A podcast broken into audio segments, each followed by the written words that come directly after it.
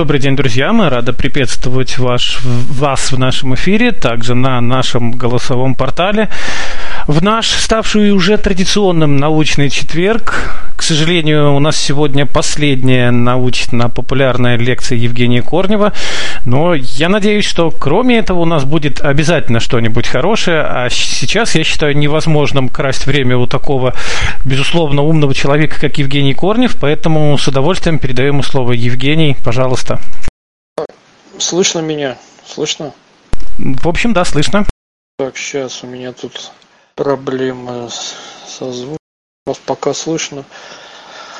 Давайте тогда начинать. Народу мало. Я так понимаю, трансляция, кроме радио, сегодня никуда не идет. Трансляция сегодня есть в радиоэфир, на Ютубе, к сожалению, трансляции нет. Вот. Также пишется запись, и она будет обязательно выложена по окончанию. Да, но судя по количеству народа, даже не знаю, вопросы задавать как-то Тогда имеет смысл, наверное, может быть, побольше рассказать, чтобы было слушать ну, интересно. У меня была заявлена тема объяснения научной точки зрения всевозможных. Да что же он у меня все, что он у меня сейчас, почему отключается. Ну, если меня будет слышно с пропаданием, сейчас я включусь и выключу. Ну вот пока во всяком случае слышно. Ну там у меня звуки какие-то издает, как будто бы Микрофон отключается. Ну ладно, значит, последняя у нас сегодня тема. Самое интересное, что ее народ просил, а здесь не появился. Причем много кто собирался, но, вероятно, забыли. Ладно. Итак, тема у нас объяснение всевозможных явлений.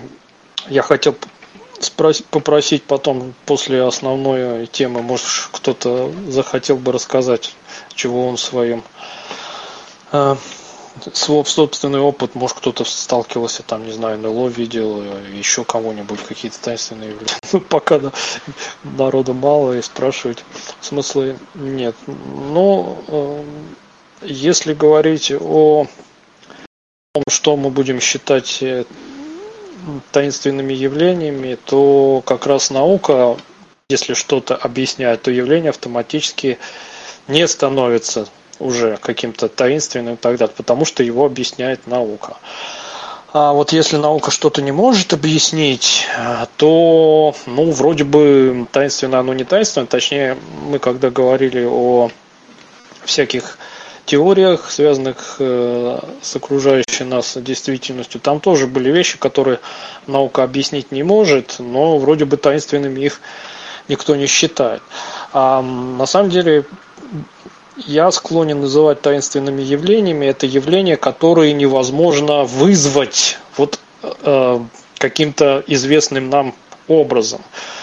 Вот, например, э, кто-то считает, что НЛО это просто такие рассказы, сказки для взрослых, кто-то в них верит, но основное свойство НЛО как раз состоит в том, что оно по заказу никуда не прилетает.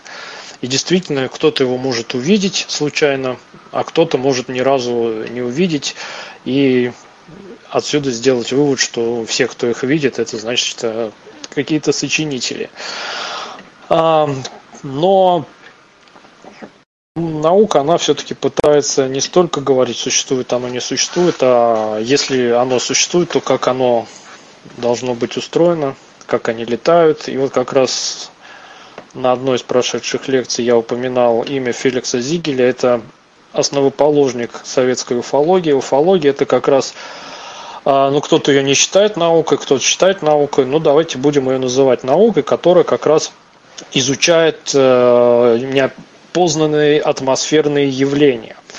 UFO это от английского Unidentified Flying Object, object еще раз, unidentified flying object, то есть неопознанный летающий объект, или undefined, проще так, наверное, undefined flying object, и вот от этой аббревиатуры UFO, даже группа есть такая, UFO, и клуб есть, был точнее в 60-е годы UFO. Но вот UFO это аналог английский аналог нашего НЛО, неопознанный летающий объект.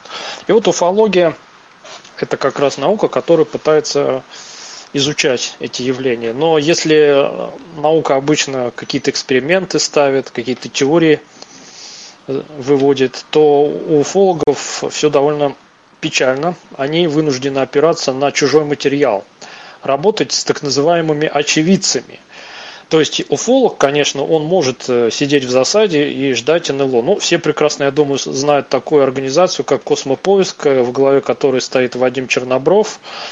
Ну, вообще, когда он был еще студентом, он как раз придумал такой парадокс, парадокс Черноброва, который как раз состоит в том, что а, когда мы говорили о квантовой запутанности, то говорили, что если взять две частицы, которые находятся в состоянии квантовой запутанности, то они э, мгновенно обмениваются информацией о состоянии друг друга. И вот парадокс Черноброва как раз в том и состоял, это были еще 90-е годы. Он э, выдвинул такой парадокс, что если мы возьмем две частицы, у которых спины находятся в состоянии квантовой, запутан... квантовой запутанности, разнесем их на расстояние один световой год. И дальше у одной частицы спин меняем, автоматически спин поменяется у другой частицы, раз они находятся в состоянии спутанности. Но с точки зрения теории относительности информация от одного до другого должно должна идти один световой год, потому что по теории относительности быстрее света никакие данные распространяться не могут. Значит, либо теория Эйнштейна не все может объяснить, либо надо ее усовершенствовать. А, но а, обычно физики выкручиваются следующим образом. То есть э, мы узнаем о том, что у частицы другую, которая в состоянии квантовой запутанности находится, поменялся спин, только когда нам об этом э, как раз кто-то передаст с помощью информации. Ну, проще говоря, вот есть частица, она от нас улетела на расстояние один световой год. Что с ней происходит, мы узнаем только тогда, когда нам о ее состоянии что-то или кто-то сообщит. И вот эта информация об ее состоянии будет к нам возвращаться один световой год. Поэтому, ну, вроде бы как а, теория не нарушается. Но потом Вадим Чернобров а, больше прославился тем, что начал писать книги о своих похождениях в различные аномальные зоны. А по образованию, кстати, он по-моему, он, а, по-моему, по-моему, по-моему, он не то инженер, не то тех, техническое у него какое-то образование. Ну, в общем, человек, он такой, в общем, в теме, что называется, и он начал организовывать экспедиции а, вот в эти самые аномальные зоны. Я несколько его книг читал, а все они сводятся к тому, что он просто констатирует, мы нашли вот то-то, то-то, мы видели то-то, то-то. Ну, потом он, например, много писал о вот этом треугольнике знаменитом. Это такое НЛО в виде треугольной формы, у которого по углам такие огни светящиеся. И этот треугольник появляется именно в тех а, местах, где происходят какие-то передовые вещи. Ну, в каких-то вот когда проводили испытания атомного оружия, первый он там тусовался, а потом вблизи каких-то институтов, где что-то такое передовое секретно разрабатывают. Но поскольку он начал появляться во времена, когда холодная война только-только началась, конец 40-х годов, то значит, американцы думали, что это русские, к ним подослали какого-то шпиона, русские думали, что это американский шпион. В общем, об НЛО начали говорить только где-то ну, в 50-е годы, когда у Пентагона появился проект сначала Grunge, потом Blue Book, и вот он даже до 56 -го года существовал и, и руководил им военный по имени Эдвард Руперт. И он даже книгу потом написал, правда, не знаю, на русский ее переводили или нет, он все это описывал, но его работа тоже сводилась к тому, чтобы он анализировал сообщения о неопознанных летающих объектах. А вообще они еще во время Второй мировой войны появились. То есть, когда пилоты военных самолетов видели какие-то странные объекты, они думали, что это какое-то секретное немецкое оружие, и даже придумали им названием Foo Fighter. То есть, какой-то дурацкий боевой аппарат, что-то в этом роде. Но потом выяснилось, что они никто и никто из стороне не принадлежат. А в 1952 году произошло просто настоящее нашествие на Вашингтон. Это было время как раз я, когда мы про историю говорили, говорил, что в 1948 году США планировали атомные бомбардировки э, советских городов.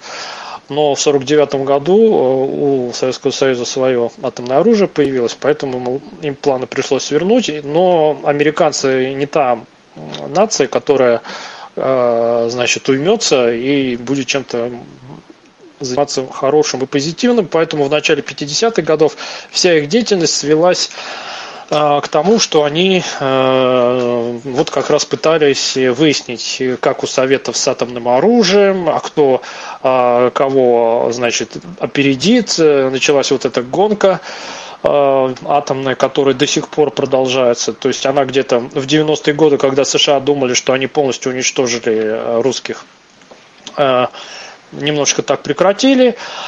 А, ну вот тогда, в начале 50-х, а, вот как раз эта холодная война уже цвела пышным цветом, и нашествие на Вашингтон состояло в том, что какие-то чуть ли там ядерные ракеты не запустили, потому что какие-то очень быстро движущиеся цели появились на радарах. Все думали, что это советские ракеты к ним летят, и все уже приготовились э, атаковать. Потом оказалось, что на ракеты не похоже. И вот они летали-летали над Вашингтоном, непонятно, что это такое, их пытались сбивать, они ноль внимания, полетали-полетали и улетели.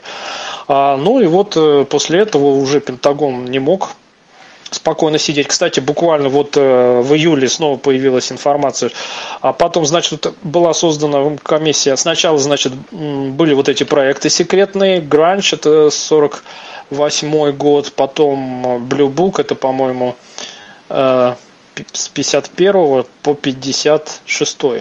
Вот, ну, он вошел в историю именно как Blue Book, то есть голубая книга. Это проект, первая попытка объяснить а, вот эти неопознанные летающие объекты. Потом была сформирована комиссия, куда входили различные ученые, причем как скептики, так и сторонники. Самый знаменитый из них был э, Хайдек, ученый знаменитый физик он как раз сначала туда пришел в этот проект с целью их всех там вывести на чистую воду и показать, что они жулики и шарлатаны, а когда во все это глубоко вник, наоборот, стал ярым сторонником. А, но к 69-му, сначала в 56-м году Blue Book прикрыли, но вот эта комиссия время от времени работала. Хайдек э, там был экспертом, а потом был приглашен такой ученый по фамилии Кондом. Это уже были 60-е годы. И вот комиссия Кондона, она как раз проанализировала все эти собранные данные и в 69 году опубликовала ничего не значащее такое резюме, то есть мы не можем а, объяснить очень малую процентную долю от всего этого, то есть вот что-то мы можем объяснить просто какими-то а, естественными причинами, и только там где-то 4% мы объяснить не можем никак. А раз мы не можем объяснить, непонятно, с чем это связано, больше мы ничего сказать не можем. Ну и на этом в 69 году как-то официальная деятельность окончательно закрылась, потому что был опубликован вот этот доклад комиссии Кондона по неопознанным летающим объектам. А сам Хайдек, он в 70-е годы создал общество, создал журнал «Общество изучения летающих тарелок». Кстати, по-английски они называются «flying sources», то есть «летающие блюдца», если дословно переводить. А почему так, такое название? Ну, потому что еще в 1947 году такой пилот Кеннет Арнольд. Ну, это был бизнесмен, он летел на своем частном самолете над Каскадными горами. Это было в июне, 24 июня 1947 года. И он увидел такую серию объектов а, дисковидной формы, которые странно очень двигались, как будто бы прыгающие по воде такие плоские камешки или блюдца. И вот он их назвал Flying Sources. А 2 июля 1947 года якобы произошло легендарное крушение в Розуэле. Про это книги написаны, про это фильмы сняты, про это можно рассказать рассказывать, наверное, лекции три. До сих пор непонятно, то ли это фальсификация или выдуманная выдумка, то ли это происходило на самом деле. Опять а, уфологи а, ну, ничего не могут сказать. А, ну вот потом в 70-е годы, значит, Хайнек, он создал вот это общество изучения летающих тарелок и журнал основал Flying Sources Review. А, например, в 1989 году а, активно они занимались вот этим инцидентом над ЮАР, когда якобы там а, ВВС ЮАР сбили тоже летающую тарелку, но и она была доставлена на военную базу некоторую. То есть вокруг вот этой истории с Розуэлом очень много всяких рассказов. Например, вот эта зона 51, что якобы туда доставляли все потерпевшие крушение летающие диски.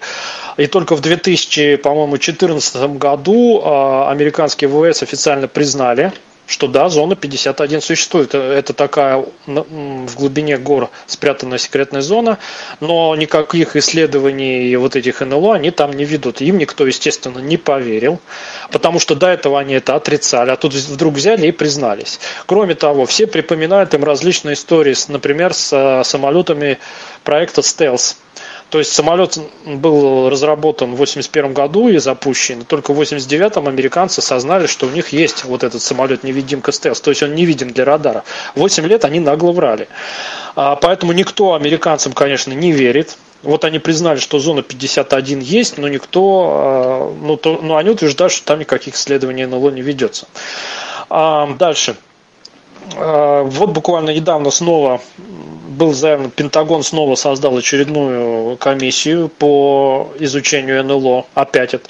А, в 90-е годы там были слушания у них и прочее, прочее.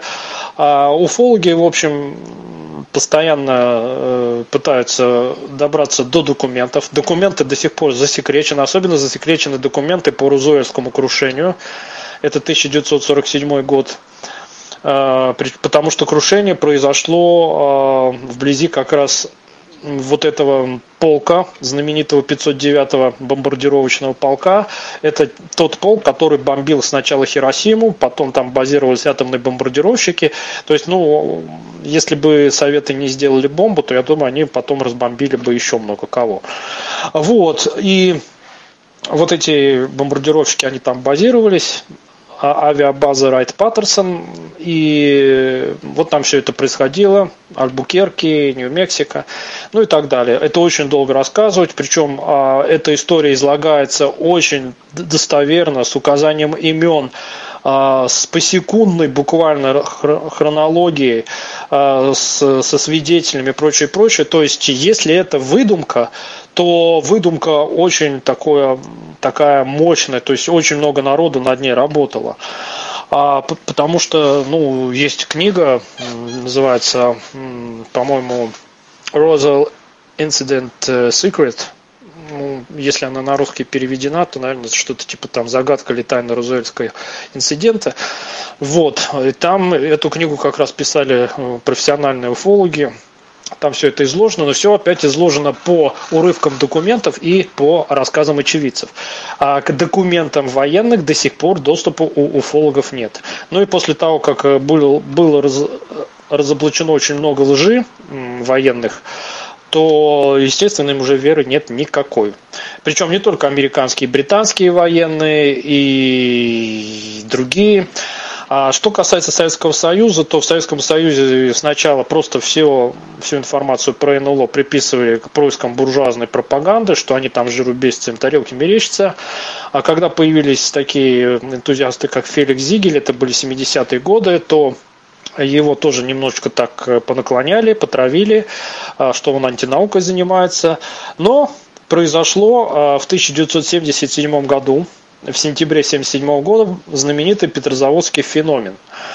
А, он и в газетах был описан в сентябре, по-моему, 20 что ли, сентября 1977 года над Петрозаводском появился странный такой объект а, куполовидной формы или в форме медузы, который спускал лучи, и эти лучи даже оставляли отверстия в оконных стеклах. А, ну, в общем, никто не мог объяснить, что это такое. И вот это послужило началом уже в Советском Союзе изучения НЛО. Была создана программа «Сетка», по всем э, военным частям была разослана установка сообщать о всем неизвестном, неопознанном. Вот она активно в 79-80 годах работала. Потом уже в 80-е годы а, туда был приглашен знаменитый наш уфолог Владимир Ажажа. Вот его книги тоже можно почитать. Это самый знаменитый, пожалуй, советский и российский уфолог. Причем по образованию он подводник. А и он изначально занимался исследованием подводных всяких дел.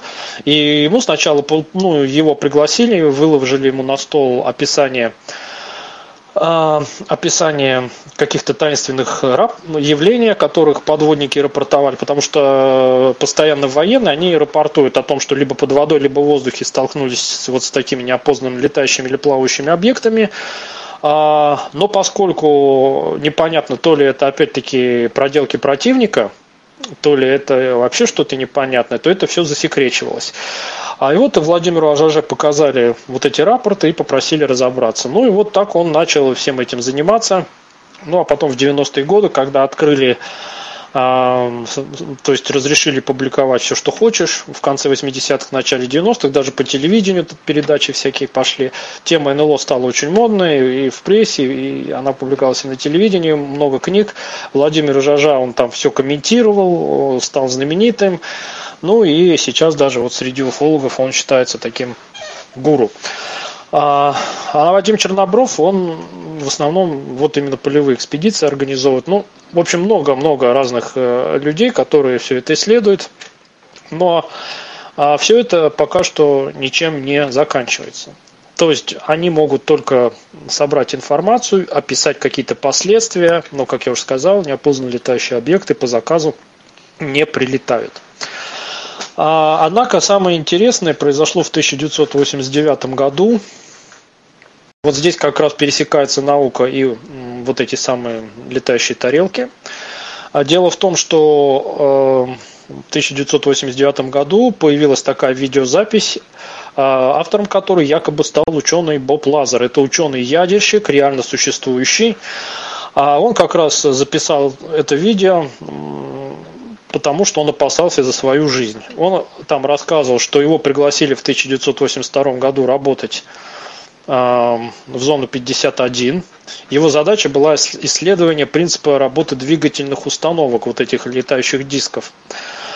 А, и вот он до 88 года там ими занимался, а в 88 году он туда каких-то своих друзей в эту зону попытался протащить, и за это ему, в общем, не поздоровилось друзей поймали, его арестовали, начали допрашивать, причем очень так сурово, прям с пистолетом, в голове пистолет представляли и сказали, ну если ты не уймешься, мы тебя просто убьем. А, ну, Боб Лазар, по-видимому, захотел прославиться или не знаю что, и вот такое видео записал, сказал, я его записываю, если со мной что-то случится, это будет лучшим подтверждением, что я говорю правду. И он там очень научно описывал, как работают двигательные установки этих летающих дисков. Ну, во-первых, он там, поскольку он физик-ядерщик, то он рассказывает на научном языке. И сейчас я прошу, вот сейчас будет действительно самое-самое такое суровое место нашей сегодняшней лекции. А, он описывал следующее, и под, кон- под конец я объясню, почему он врал. В общем, Боб Лазар, он обманывал. Значит, что он описывал? Он описывал, что он там работал, что там были летающие диски, а значит, их пытались привести в действие, а его задача была понять, на чем они работают. И вот как он описывает работу двигательной установки. В основе ее лежит а, некое сверхмассивное, стабильное а, вещество с атомным номером 116. Вот это обязательно запомните. То есть стабильный элемент 116. Как мы знаем, что а, все постурановые элементы, а урана, по-моему, 93 или 92 а, номер, вот все последующие элементы, они нестабильны, то есть их получают э, в различных, э, ну, скажем так, э, синхрофазотронных и прочих установках, они существуют буквально там доли секунды и распадаются. Э, им дают даже название там, не знаю, Калифорнии, Беркли, Ферми, Эйнштейни и так далее. То есть и они все нестабильны, потому что они очень тяжелые, они радиоактивны, они очень быстро распадаются. А, однако некоторые физики-ядерщики предполагали, что могут быть такие островки стабильности, очень массивные, но стабильные элементы, но на Земле они просто уже все распались, поэтому на Земле их нет. Но где-то во Вселенной они еще могут э, сохраняться. Вот Боб Лазар решил, по-видимому, на этом поспекулировать а, он сказал, что значит э, вот эти диски, которые он якобы изучал, они работают на вот этом 116 элементе. Это очень массивный элемент, и поскольку он очень тяжелый, он испускает гравитационные волны. Эти гравитационные волны, то есть он, он там описывает два типа гравитации. Ну, обычная гравитация, которая притягивает, и антигравитация, которая отталкивает. И вот этот элемент, он как раз испускает э, антигравитационные волны. А, потому что атомы очень массивные. Значит, однако нужно добиться того, чтобы частицы, которые отвечают за вот это антигравитационное излучение, не вступали в взаимодействие с обычным веществом.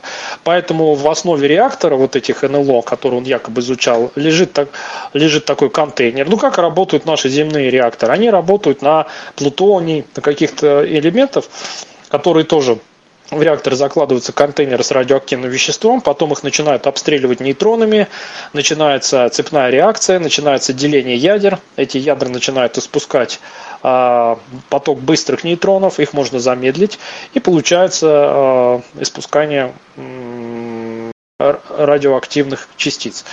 А у Боба Лазера вот этот 116 элемент, по его словам, испускал э, антигравитацию. То есть вот эти частицы, то есть а, принцип точно такой же, как у земных. А, это уже настораживает. То есть Боб Лазер описывает работу этих двигательных установок очень похоже на земной. Только единственное такое фантастическое одно место, что якобы используется некий таинственный 116 элемент. Значит, его также обстреливают нейтронами в этом реакторе, вот эти самые пришельцы, которые прилетели на дисках. А за счет этого происходит его ну, происходит ядерная реакция, и элементы 116 превращаются в 117. То есть его э, атомная масса становится 117, э, потому что, собственно, когда происходит ядерная реакция, то как на Солнце, там наоборот, там, да, из э, более легких формируются более тяжелые. Из водорода гелий, из гелия литий и так далее. А здесь в атомных реакторах вот этих самых пришельцев у них из 116 элемента синтезируется 117 элемент. Но 117 элемент, он уже нестабильный по Бобу Лазеру. А раз он нестабильный, он тотчас же начинает испускать э, антигравитацию. Дальше вот эти частицы, античастицы, они отводятся в специальную вакуумную камеру, а, которая заполнена обыкновенным газом. Там происходит взаимодействие античастицы с частицами обыкновенного газа, и за счет этого а, формируются вот эти гравитационные испускаются гравитационные волны. Из этой трубы, значит, э, гравитационное излучение, антигравитационное излучение испускается. Ну и все. На этом построен принцип движения вот этих самых э, летающих дисков. Поскольку антигравитация она отталкивает, то, например, а, если мы направим излучатель антигравитации вниз, то аппарат будет просто плавать над поверхностью любой массы, потому что любая масса испускает обычную гравитацию, а мы на нее направляем антигравитацию. Если эти излучатели направить по бокам, э, то произойдет как бы отталкивание от, от всех окружающих масс, и за счет, вот он говорит, что когда эти аппараты летают между далекими объектами, они как раз вот это все как бы направляют во все стороны, вокруг них образуется такой пузырь антигравитации, за счет этого а, они отталкиваются от ближайшей массы, ну и возникает вот такая а, тяга, да, гравитационная тяга, как реактивная. То есть, когда мы бьем реактивной струей по воздуху, самолет, отталкиваясь, летит в противоположную сторону. А здесь используются гравитационные такие волны, которые за счет того, что 116 элемент превращается в нестабильный 117, 117 элемент испускает античастицы, античастицы взаимодействуют с обычным веществом в специальной газовой камере, а, происходит аннигиляция, за счет которой спускаются вот эти антигравитационные волны. Вполне все по современной науке. А, слабым местом, ну не слабым местом, непонятным местом только был вот этот 116 элемент. Из ученых его никто в глаза не видел, даже э, в 89 году его еще никто не получал. А, на ускорителях. Но в 2000, по-моему, третьем году был получен 116 элемент, опять-таки, на ускорителях. То есть они становились все мощнее, а, все более тяжелые массивные элементы. Как они получаются? Также в ускорителе берется ядро какого-то элемента, а, и оно летает по замкнутой траектории с очень большой скоростью. Например, берется заряженное ядро положительно заряженное, протоны, нейтроны и прочие частицы, которые в силу вот этой толчи, они соударяются с ядрами, эти ядра их на очень короткое время захватывают, но потом все-таки распадаются, потому что образуются нестабильные ядра, нестабильные элементы, но на какой-то очень маленький промежуток времени, там на сотые, на миллионные доли секунды, они все-таки эти ядра образуются, и их удается зафиксировать за счет так называемого дефекта массы. И таким образом а, ученые отслеживают получение новых элементов. Так вот, в начале уже 21 века 116 элементов был получен на Земле, и он оказался нестабильным. И таким образом был разоблачен вот этот вот доклад Боба Лазера, то есть он утверждал, что 116 элемент он стабильный, он существует, но на Земле его просто уже не осталось, он весь распался. А, а на самом деле был получен 116 элемент, а если бы он был стабильным, то его бы получили и все. И, ну, как вот, э, например, получают там плутоний и так далее. А, но 116 элемент оказался очень нестабильным, и Боб Лазер, значит, говорил неправду. А, ну, как-то этот доклад э, надел много шума в 1989 году. Нашли уфологи Боба Лазера, Боба Лазера. Оказалось, что он реально существует. А, правда, он уклонялся от интервью, э, ссылаясь на то, что ему за это потом не поздоровится. А, но они так вот нашли просто, где он работал. Он а, в лаборатории ядерной физики как раз в Лос-Аламосе работал. Опять-таки, это то место, где атомные бомбы занимались. Ну, в общем, это был реальный физик-ядерщик. Но, по-видимому, он то ли решил прославиться, то ли его кто-то использовал. Но он пошел на заведомый подлог. Он вот этот вот доклад выступил, выложил, ну, там еще два каких-то его э, якобы покровителя, два каких-то агента, э, Сокол и Кондор э, фигурировали тоже. Ну, в общем, такая типичная американская голливудская сказка. А, в общем, теперь можно утверждать, что если бы он говорил правду, то он бы не стал говорить про 116 элемент, потому что он нестабилен. Ну а раз он нестабилен, то ну, что, где его там можно, могут сделать стабильным, не знаю, ну хотя можно предположить, что у некой развитой цивилизации а, есть технологии, которые позволяют любой нестабильный элемент сделать стабильным, но это уже действительно не поддается современной науке никак.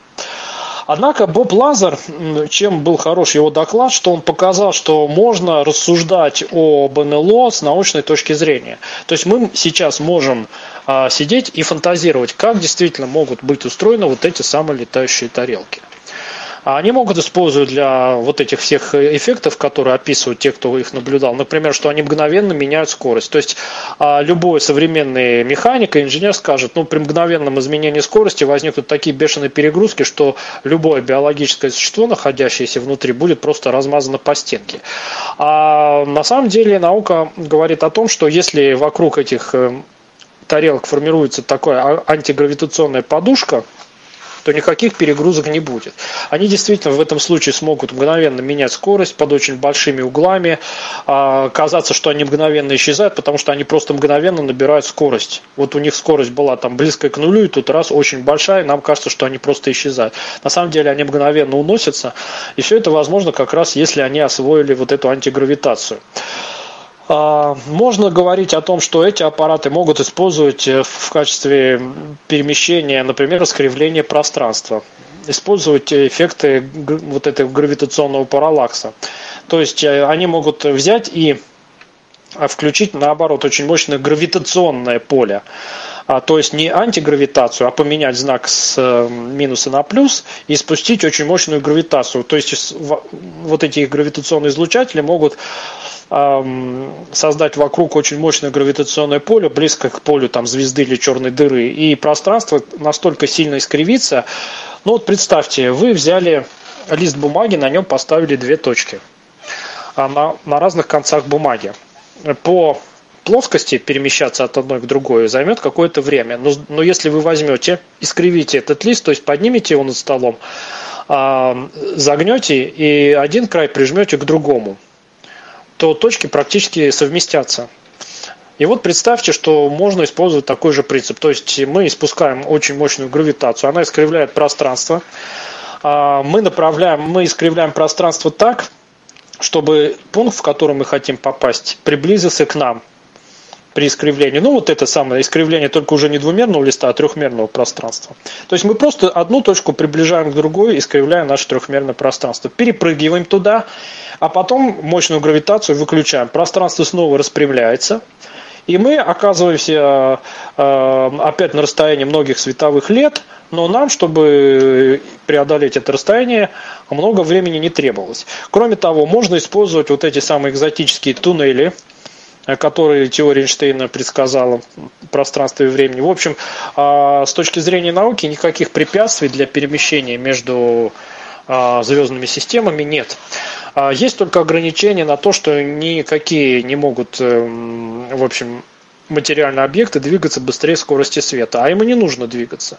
Они, в принципе, двигаются с, со скоростями гораздо меньше скорости света, они просто и, и искривляют само пространство.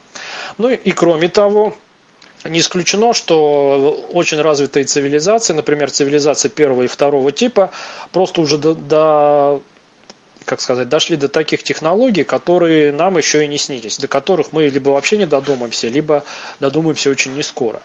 Вот. Поэтому а, с научной точки зрения утверждать, что никаких НЛО не существует, это заведомый абсурд и бред. Они, конечно, могут существовать, но э, для того, чтобы как-то их э, изучать, нужно заполучить действительно их э, ученым. Ну а пока что они достаются военным, военные их засекречивают. Э, по легенде, они, американцы все это собирают как раз э, на базе Райт Паттерсон, туда они свозят все вот эти якобы объекты, потерпевшие крушение. А, но вся информация об этом засекречивается, люди дают подписку, вот эта зона 51, якобы там происходит изучение. Ну, а в 90-е годы с появлением YouTube и интернета пошла волна различных видеороликов, вскрытие пришельца, а, там пришелец на военной базе, то есть буквально они были наводнены, но очень много из них это просто заведомые, просто, как сейчас принято говорить, фейк, просто подделка. Вот. А что касается научного изучения НЛО, то пока что их можно изучать только либо вот так теоретизируя, либо по каким-то документам и утечкам, многие из которых засекречены. А почему их засекречивают? Потому что военные, прежде всего, надеются, что они, поняв, как устроены вот эти внеземные технологии, смогут поставить их, а, опять-таки, на службу убийства своих врагов. А как только человечество освоило распад атомного ядра, Первое же, что оно сделало, это, конечно, атомная бомба, а уже потом а, атомные электростанции.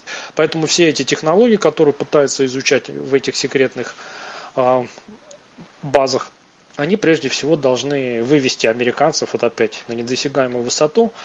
А, есть такая книга, она даже на русский, по-моему, переведена, называется, на английском она называется The Next Day Roswell, то есть на следующий день после Розуэлла. Написал ее как раз военный Фрэнк Корсо, а, который в 1961 году работал эм, вот как раз эм, в этой самой, на, на этой самой подземной базе, где хранились вот эти артефакты после Розуэльского крушения.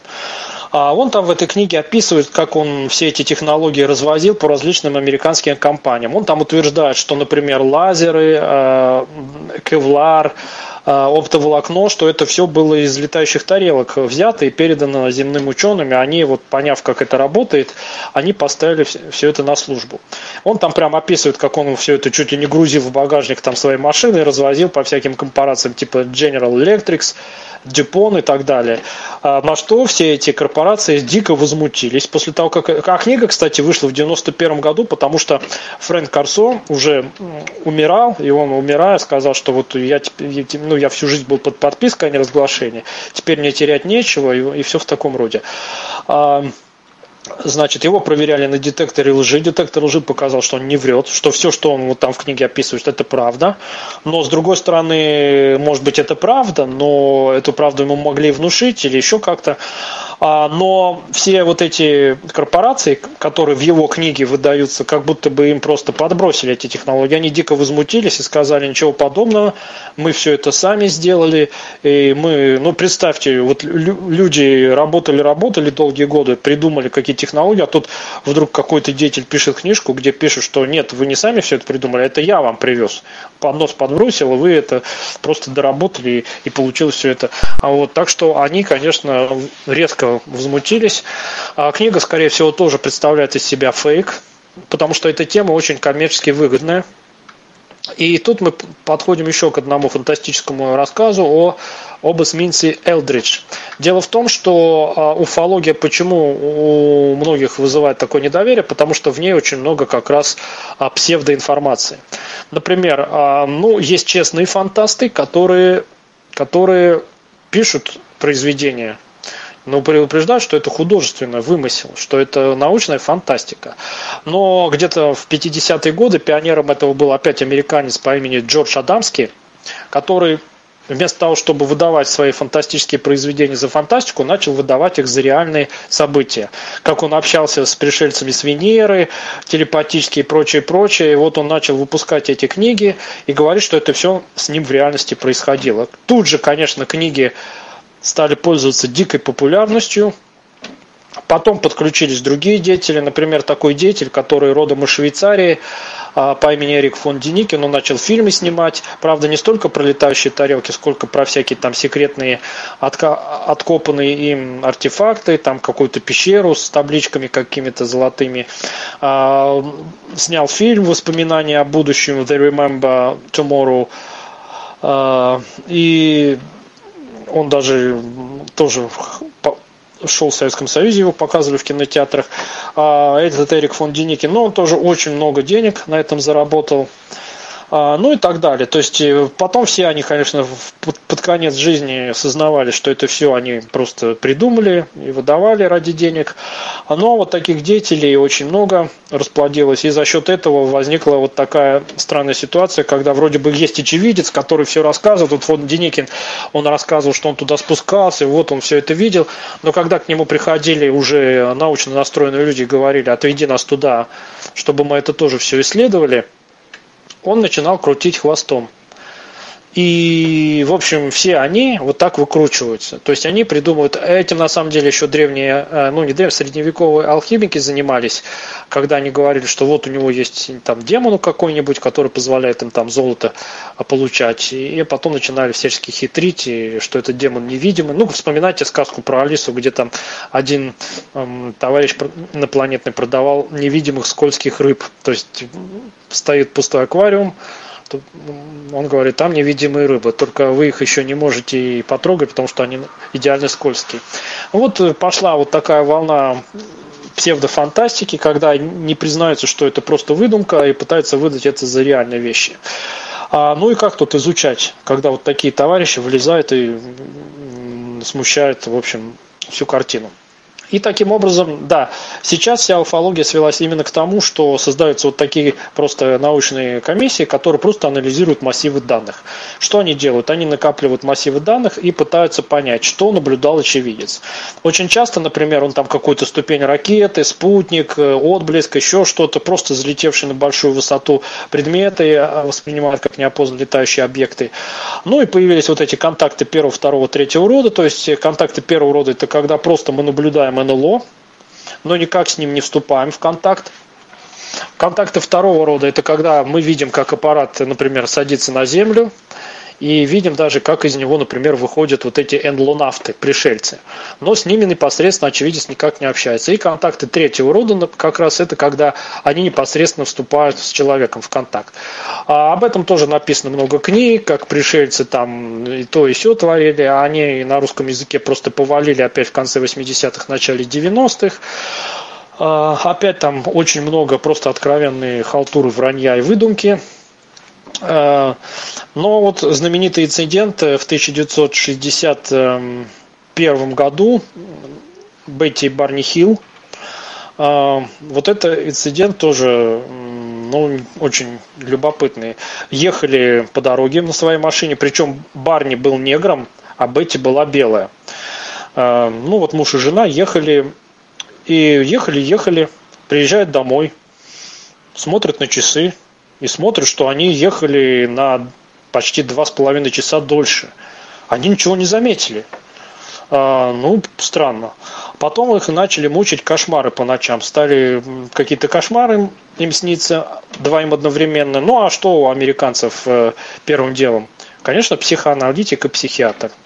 Ну, они обращаются к психиатру, тот их вводит в состояние гипноза, чтобы понять, почему им снятся кошмары.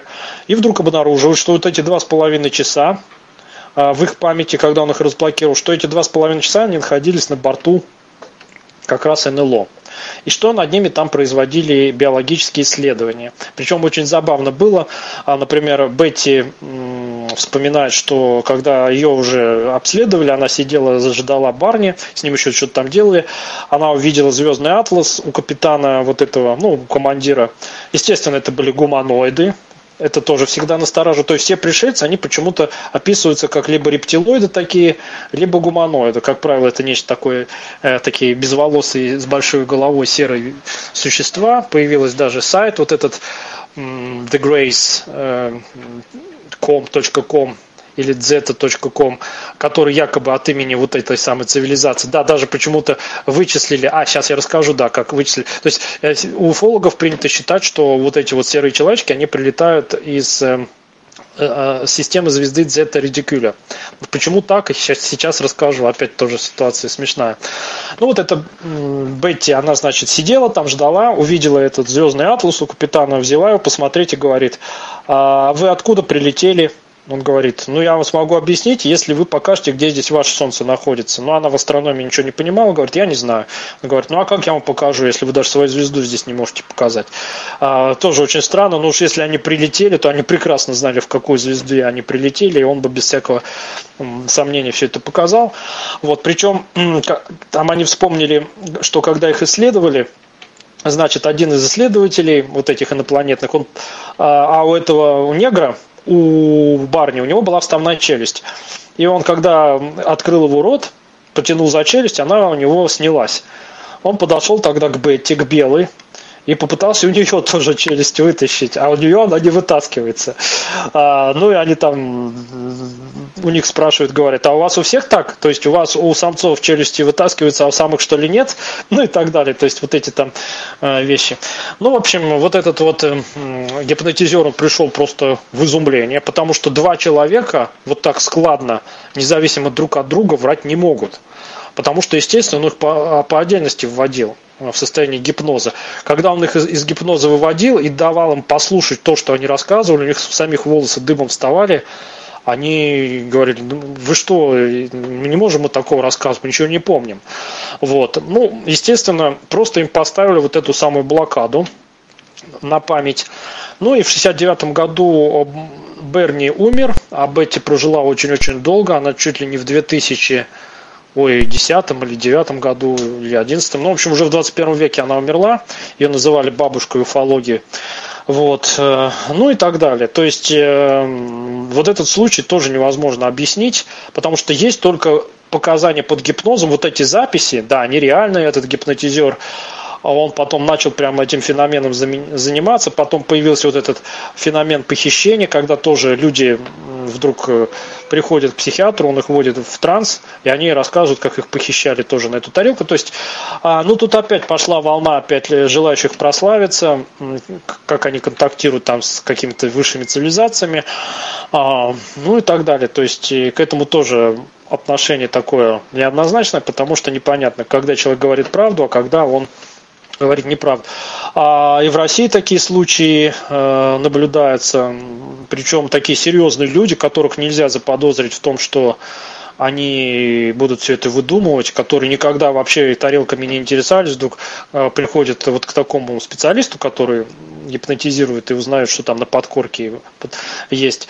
И там оказывается, что в него там тоже забирали, в него вживляли какие-то датчики, потом эти шрамы не... А, ну, это как устроено? То есть у человека обнаруживается неизвестно откуда взявшиеся шрамы на теле. То есть ему никаких операций не делали, он смотрит, у него откуда-то шрамы. Он вот идет к такому гипнотизеру, специалисту, он его вводит в гипноз и пытается снять вот эту блокаду. Потому что а, вот этот метод, к которому прибегают серые там и все прочие, это метод как раз блокировки памяти, чтобы потом а, человек не помнил, что с ним творили. Но чтобы он вспомнил, можно эту блокаду снять под гипнозом. И э, вот э, иногда под гипнозом обнаруживается, что люди описывают похищение. Как наука это может объяснить? А никак. Потому что, опять, есть только показания под гипнозом, и все. Понятно, что человек не может э, такое сочинить, если он вообще не фан... Даже люди говорят, которые даже фантастику не читают и не любят. Они вообще про эти тарелки так слышали вообще несколько раз в жизни. И вдруг они начинают рассказывать какие-то технические подробности и прочее, прочее. Однако в 1983 году немецкий журналист Хельмут Хофлинг выпустил книгу под названием All Wonders in One Book, э, то есть все чудеса в одной книге. Ее, конечно, в Советском Союзе тиражировали. Там он собрал все вот эти необъяснимые явления, НЛО, и похищение, и снежный человек, и Бермудский треугольник, и прочее, и прочее. И там он тоже пытался вот это все э, как-то осмысливать. А, но с НЛО, пожалуй, давайте тему закрывать, потому что мы пришли к тому, что да, может наука их изучать, но а, сам предмет изучения, как правило, отсутствует. Вот и все. Поэтому, да, можно заниматься уфологией, но заниматься вот так, работать так, как историки, например, изучают древний какой-то мир. От этого мира только документы какие-то, летописи, еще что-то осталось, и только с ними можно работать. Либо на какие-то раскопки полагаться, а здесь даже раскопок нет, только следы приземления. Например, да, вот Вадим Чернобров, он выезжает на места посадок НЛО, их изучает, обнаруживает там какие-то странные аномалии, ну и все. А самого НЛО уже вообще нет и в помине. А, ну, вот если его книги почитать, там он описывает. Давайте, в общем, с НЛО мы приходим к выводу, да, что летать могут технические аппараты между звездными системами. Могут их пилотировать э, разумные существа, могут пилотировать какие-то роботы, андроиды, э, непонятно кто. Но если вы заинтересовались э, этим массивом данных, советую прочитать вот именно книгу Тайна Розуэлла, ну, короче, The Roswell Incident Secret. По-моему, она даже в интернете на русском, где-то я давно-давно находил. А, там она опубликована вот очень подробно. Там и вот эти вскрытия, там, там просто каждый вот этот факт, его анализируют именно ученые. Там, например, показано вот это вскрытие, якобы там тела были обнаружены в Розуэле. Их там вскрывают, там и потом описывается, как там профессиональные врачи все эти записи анализируют, как анализируют эм, там специалисты по киносъемкам, вот можно ли это подделать или нет. Так, сейчас подождите, я... Ну ладно, я буду продолжать говорить. А, значит, э, можно ли создать вот этот муляж? А, потом компания Kodak пыталась там проанализировать саму пленку. Была ли эта пленка реально сделана в 47 году. Очень, ну книга дотошнейшая, просто вот целый такой талмуд. И вот именно для тех, кто аналитически хочет в этом разобраться, просто посмотрите, как именно пытались специалисты в этом инциденте разобраться. В итоге они признали, что подделать такое невозможно. То есть, ну, по их заключениям получается, что действительно и тела были, и крушения, но почему-то сами военные от этого открещиваются. И опять непонятно, то ли они, ну как уже 60 лет прошло, да, а даже 70 почти что. Э, вот, и, ну да, 70 лет прошло. И, ну, они до сих пор ничего не могут сказать. Ничего не, не знаем, ничего не знаем. Вот. А теперь давайте перейдем к другим необъяснимым явлениям. Здесь уже, например, поинтереснее будет. А давайте, ну вот я сказал, Бермудский треугольник, э, немножко о нем поговорим. А Бермудский треугольник это как раз типичный пример, э, когда просто ну, хотят люди нагнать туману. А что такое Бермудский треугольник? Это район Атлантического океана, сформированный тремя точками. Побережье штата Флорида американского, а, и два острова, которые входят в группу Бермудских островов. А, там очень плохие погодные условия, ну и, по-видимому, какие-то еще магнитные аномалии. И в результате там довольно часто происходят крушения. В 20 веке особенно происходили крушения судов и самолетов, потому что у них компас отказывал, они теряли ориентацию, плюс плохая погода, причем якобы они исчезали бесследно. Но вроде бы как те, кто плотно этим занимался, утверждают, что они бесследно они исчезали, их потом можно было обнаружить на дне океана. А, ну а потом как-то к началу 21 века про этот Бермудский треугольник забыли, и как-то он из моды вышел, и а, про него как-то особо сейчас не говорят. А, но на самом деле ничего там аномального не было. Вот, э, началось все с того, что там какой-то тоже самолет пропал бесследно.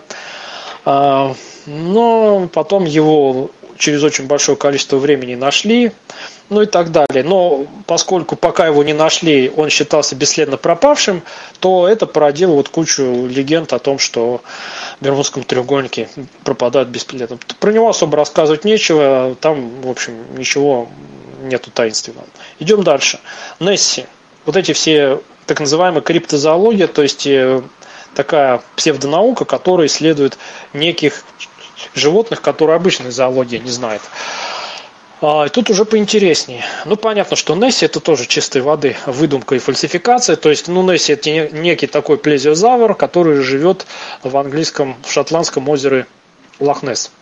Причем его никто э, тоже найти не может. А, есть только фотографии какие-то очень плохого качества и показания очевидцев.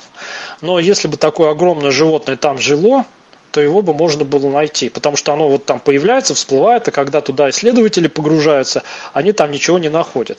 А вроде бы там есть какие-то, ну, такие щели глубокие, но при современных э, способах можно и туда проникнуть. Ну, в общем, там исследователи абсолютно ничего, никакого чудовища не нашли.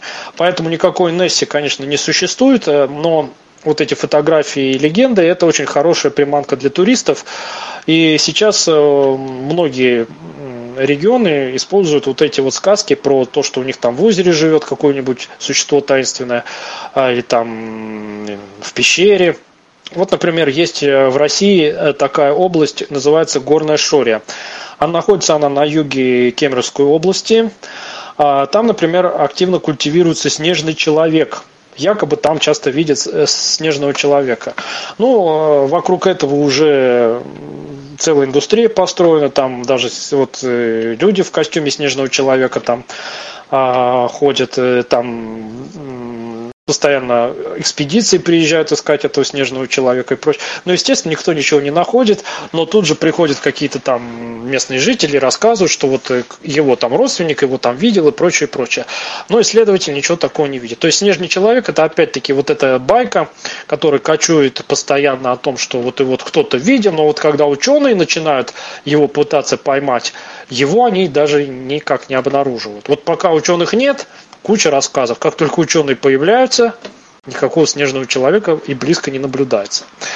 А, поэтому либо его вообще нет, либо это какое-то уникальное животное, которое способно ученых отличить от простых людей. При появлении ученых оно действительно куда-то под землю зарывается там э, и так далее, либо распадается на атомы. Ну, скорее всего, это просто, ну, вот, э, вот упомянутая горная Шория, там это точно замануха для туристов, потому что там целая индустрия вокруг этого а, строится, ну, Несси и тому подобное. А, ну, опять-таки, существуют книги, где описываются вот эти встречи с различными таинственными животными, но все это опять по рассказам очевидцев. А ученые, пытаясь их поймать, ничего не обнаруживают. Поэтому здесь опять либо, так сказать, просто придумки, либо просто люди описывают какое-то обыкновенное животное и пытаются его выдать за что-то непонятное. Хотя были случаи, когда, например, считавшиеся вымершими животными вдруг обнаруживались. Ну, например, гигантские кальмары, а, э, кистеперые рыбы и так далее. То есть они считались в 20 веке вымершими, а потом их раз и обнаруживали. А, поэтому, конечно, могут быть какие-то животные неизвестны, но, скорее всего, они находятся в очень труднодоступных местах, а не где-то там в густонаселенных районах типа Кемеровской области или озера Лохнес. Ну, там в Якутии есть озеро Лабынкыр, там якобы тоже животное живет. Вот Вадим Чернобров тоже там пытался все это изучать, он об этом писал. Но, как всегда, когда приезжают серьезные исследователи, они там ничего не находят. Хотя тут же к ним приходит куча народу, который начинает рассказывать. Но в большинстве своем это просто легенда для того, чтобы привлекать внимание к своему региону. А вот теперь давайте перейдем ко всяким привидениям, полтергейстам и прочим а, сущностям, которые ниоткуда появляются и в никуда исчезают. Вот здесь уже как раз разговор будет научный. Ну, значит, э, сколько были люди, они все время рассказывали о каких-то духах, о привидениях, о призраках. Это некие такие странные фигуры, которые растворяются в воздухе, либо проходят сквозь стены и тому подобное.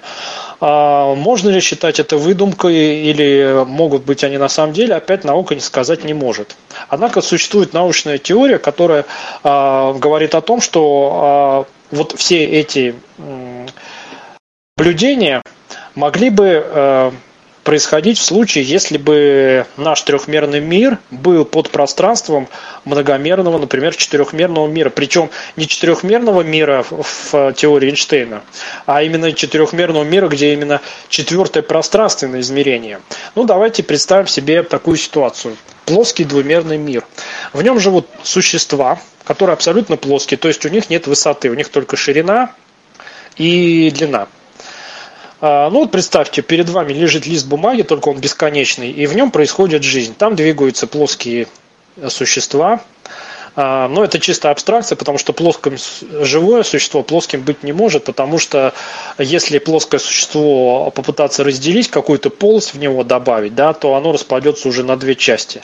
Вот в трехмерном пространстве мы всякие там кишки, пищеводы, желудки запросто сконструируем, да, а в двумерном нет, потому что представьте, вот у двумерного существа должен быть рот, из этого рта должен идти пищевод, в некую полость. Из этой полости должна идти кишка и выходить с другой стороны, чтобы она, перерабатывая а, вещества, выбрасывала их обратно. Ну, значит, у него просто его двумерное тело распадется на два несвязанных куска. Поэтому двумерных э, живых существ существовать не может. Но мы их просто представим, чисто абстрактно. И вот представьте, вы сидите перед этим листом, он лежит у вас на столе, вы наблюдаете эту жизнь и вы решаете их попугать. Вы берете и просто тыкаете пальцем перед носом у какого-то двумерного существа. А ваш палец трехмерный, но когда вы его ставите на двумерный лист, его кончик оказывается а, в двумерном мире. А, и это существо вдруг видит, что неизвестно откуда у него перед носом возникла некая двумерная штука – а дальше вы этим пальцем можете его пощекотить, там, подвигать, а потом берете его и снова убираете вверх. С точки зрения двумерного существа он исчезнет в никуда. И то же самое теперь давайте перенесем на наш трехмерный мир. Мы существа трехмерные, но теперь представьте, что существует четырехмерный мир, в котором живут более продвинутые существа. И эти существа время от времени просто, ну, как, как какими-то своими частями тела или еще как-то а, попадают в наш трехмерный мир. А с точки зрения математики это называется проекция. То есть э, проекция многомерного объекта на трехмерное подпространство. И как раз выглядеть это будет именно так, что неизвестно откуда вдруг что-то появляется, причем мы видим только трехмерную проекцию некого четырехмерного существа или объекта. А, и вот эти самые призраки и прочее, прочее, это вполне могут быть просто а, проекции четырехмерных каких-то объектов из многомерного мира. А вот и выглядели бы они точно так же, то есть появлялись бы ниоткуда исчезали в никуда. Причем с нами они могли вполне вот так и взаимодействовать. То есть смотрите, например, представьте двумерную тюрьму. Туда посадили существо двумерное. Как выглядит двумерная тюрьма? Это просто замкнутая кривая, внутри которой сидит двумерное существо. Поскольку она замкнута, выйти из тюрьмы оно не может. Но мы, трехмерные существа, можем спокойно а, проходить сквозь двумерные стены. Как? Ну, очень просто, используя третье измерение. То есть мы можем взять это двумерное существо, поднять его в наше трехмерное третье измерение, перенести через, над этим листом через вот эту замкнутую кривую и посадить э, за ее пределами. Для него это будет выглядеть как прохождение сквозь стены, а мы просто воспользуемся нашим третьим измерением. Поэтому э, эффект прохождения сквозь стены, телепортация, это может просто э, из четвертого измерения кто-то захватывает объект из трехмерного, поднимает в четвертое измерение, там проносит и снова возвращает в наше трехмерное а, пространство. Поэтому так могут функционировать вот эти самые таинственные существа и призраки и прочее, прочее. А, ну, с другой стороны, опять-таки, а, как правило, то, их описание тоже слишком человека ну, слишком антропоморфно. То есть, а, когда описываются какие-то призраки, то они обязательно привязываются к какой-то легенде, что это души умерших, что это еще что-то. А в реальности, конечно, если бы существовал четырехмерный мир, то никакой привязки там к умершим, не умершим не было. Просто бы действительно мы видели не, необъяснимые какие-то объекты, появляющиеся, трехмерные и в никуда исчезающие. Вот, эм, поэтому, ну, если человек умер в трехмерном мире, он бы умер в четырехмерном мире. А там вот эти всякие души, это уже, конечно, мистика чистой воды. А, но вот, э, тем не менее, четырехмерные объекты могут проецироваться в трехмерный мир, и они будут выглядеть именно так, как обычно описывают а, какие-то таинственные явления. Опять, когда исследователи с кучей аппаратуры приезжают в какие-то замки, там еще куда-то, где а, по рассказам очевидцев появляются призраки, вот Чернобров тоже несколько таких мест исследовал, они ставят туда аппаратуру, прячутся и стерегут, ничего не происходит. Только они уезжают, через неделю приходит сообщение, что опять признак, призрак там бесчинствует, буйствует и прочее. А что касается полтергейста, то полтергейст, скорее всего, это психическое больше явление, то есть здесь не столько наука какая-то должна заниматься, сколько медицина, потому что, скорее всего, это а, так называемое проявление телекинеза или еще чего-то. То есть, когда а, люди вот такими нехорошими вещами занимаются, пугают кого-то, вводят в состояние скажем так, изменение сознания прочее, прочее. То есть, скорее всего, э, вот эти полтергейсты это не какие-то там реальные э, необъяснимые существа, а просто проявление людской, э, очередной людской деятельности. Только весьма, весьма такой злой и ну, есть гипноз, да, то есть вот можно загипнотизировать человека, а вероятно, может быть, есть какие-то способы воздействовать и на материальные предметы, и на Э, сознание человека как-то вот так, эм, чтобы он видел какие-то нереально существующие объекты, чтобы он даже чувствовал какие-то проявления а, воздействия на него, но все это только, ну, проще говоря, а, мы можем воздействовать только на мозг и в мозгу вызывать ощущение, как будто бы человек а, ощущает запах, ощущает прикосновение, еще что-то. Для этого нужно просто, соответственно, сконфигурировать определенные импульсы в определенных участках мозга. Человек все это будет чувствовать.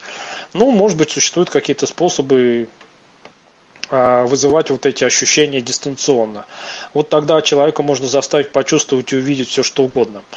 Вот, а, поэтому, ну, вот этот полтергейст, да, то есть а, барабашки и прочее, прочее, хотя, да, есть видеозаписи, как вот этого барабашку, который в московской э, общаге жил, как вот он стучал и так далее. Опять э, исследователи спустились туда в подвал, ничего там не нашли. Э, вот когда там вот эти студентки общались, это тоже, по-моему, был конец 80-х, помните, он там стучал э, когда они с ним общались, вот под камеру он стучал с ними, общался. А, но опять-таки, звук, вот только так звуками он с ними общался, а когда они пытались его поймать, а, засечь, ничего там не обнаружилось. То есть, скорее всего, опять-таки, это кто-то, ну, видать, человек просто вот таким образом как-то э, взаимодействовал. Поэтому с полтергейстами здесь, скорее всего, науке делать особо нечего, потому что ну просто нет так э, не она должна этим заниматься, а должны специалисты по гипнозу, нейрофизиологии и прочим вещам заниматься. Потому что, ну как наука может изучать то, чего нет в реальности, да? Наука изучает реальные вещи.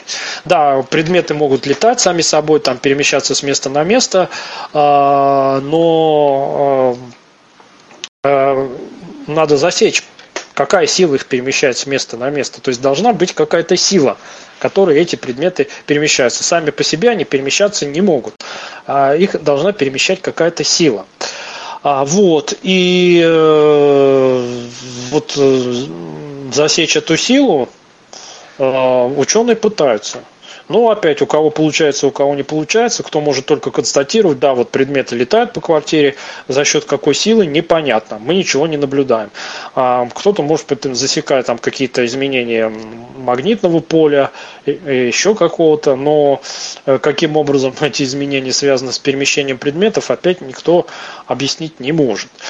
Вот, поэтому, скорее всего, скорее всего, вот такие перемещения предметов, вот эти полтергейсты и прочие вещи, а, их можно вызвать э, просто, как бы это сказать, а, изменяя восприятие пространства человеком. Ну, проще говоря, а, может, можно заставить человека подумать, что вокруг него происходит движение – вот, ну кто-то говорит, ну как подумать, то есть, ну реально предмет из одного места переместился в другое, даже аппаратура засекает, что он переместился. А, она засекает, но дело в том, что эм, если э, аппаратура засекает, что предмет переместился, то, возможно, э, ну, здесь как-то замешано изменение пространства. Ну, просто, как я вот говорил, что можно свернуть, развернуть пространство обратно возможно, и в локальных масштабах как-то можно этим заниматься. Вопрос, кто этим занимается, потому что все вот эти духи и силы, они почему-то сильно человекоподобны, то есть они а, постоянно вот э, как-то на таком человеческом уровне а, общаются, и у них э, какие-то вот замашки человеческие, только, ну, соответственно, с неким сверхъестественным налетом. То есть, э, ну, проще говоря, если бы кто-то хотел поиграть Фантомаса, вот он так бы, наверное, себя и вел. То есть, э, если бы это было проявление чего-то такого э, естественного, да, ну, например, там четвертого измерения, то, ну, скорее всего, это все было бы не так. Вот, и более того, все это очень часто происходит, опять-таки, при определенных условиях. Например, только в присутствии определенного человека. А, хотя, знаете, бывают такие эксперименты, когда в абсолютно пустой квартире оставляют аппаратуру, например, записывающую аппаратуру, снимающую аппаратуру. И часто происходит вот что-то на камерах или на записях, там улавливается, и опять необъяснимо что-то, и таинственно, опять какие-то фигуры, опять какие-то звуки, еще что-то. И здесь опять невозможно это объяснить, потому что да, это можно констатировать, что вот эта аппаратура записала, но откуда это взялось, мы не можем говорить. Да, аппаратура это записала, она это зафиксировала. Но когда мы приходим сюда, этого уже здесь нет. Вот это записалось, в пустом помещении или там в присутствии определенного человека. Но когда приходят исследователи, они пытаются этот процесс ну, раскачать, изучить, освоить, а он не повторяется. Вот они уходят, он опять повторяется. Приходит, его нет. Ну и так далее. Поэтому с точки зрения науки это несерьезно. То есть разговаривать вот, э, э, о предмете опять только по пересказам и очевидцам, это довольно странно. Но, тем не менее, можно придумать теорию, которая вот такие проявления объясняет. Но она бы, еще раз повторюсь, объясняла их просто чисто, ну, вот так вот, естественно. Но когда всякие полтергейсты и духи вдруг начинают там а, кого-то, значит, обижать, пугать, там, а, вмешиваться в жизнь или еще что-то, а, то здесь уже закрадывается впечатление, что, ну, это какие-то опять человеческие проделки. Потому что, ну, конечно, известно, что некоторые животные, они, например, э, не воспринимают человека, а он прекрасно их разводит. Ну и можно предположить, что существуют опять какие-то сверхсущества, а, которые, опять-таки, человека используют в своих целях, а человек его просто, их просто не воспринимает. Ну, например, как некоторые насекомые.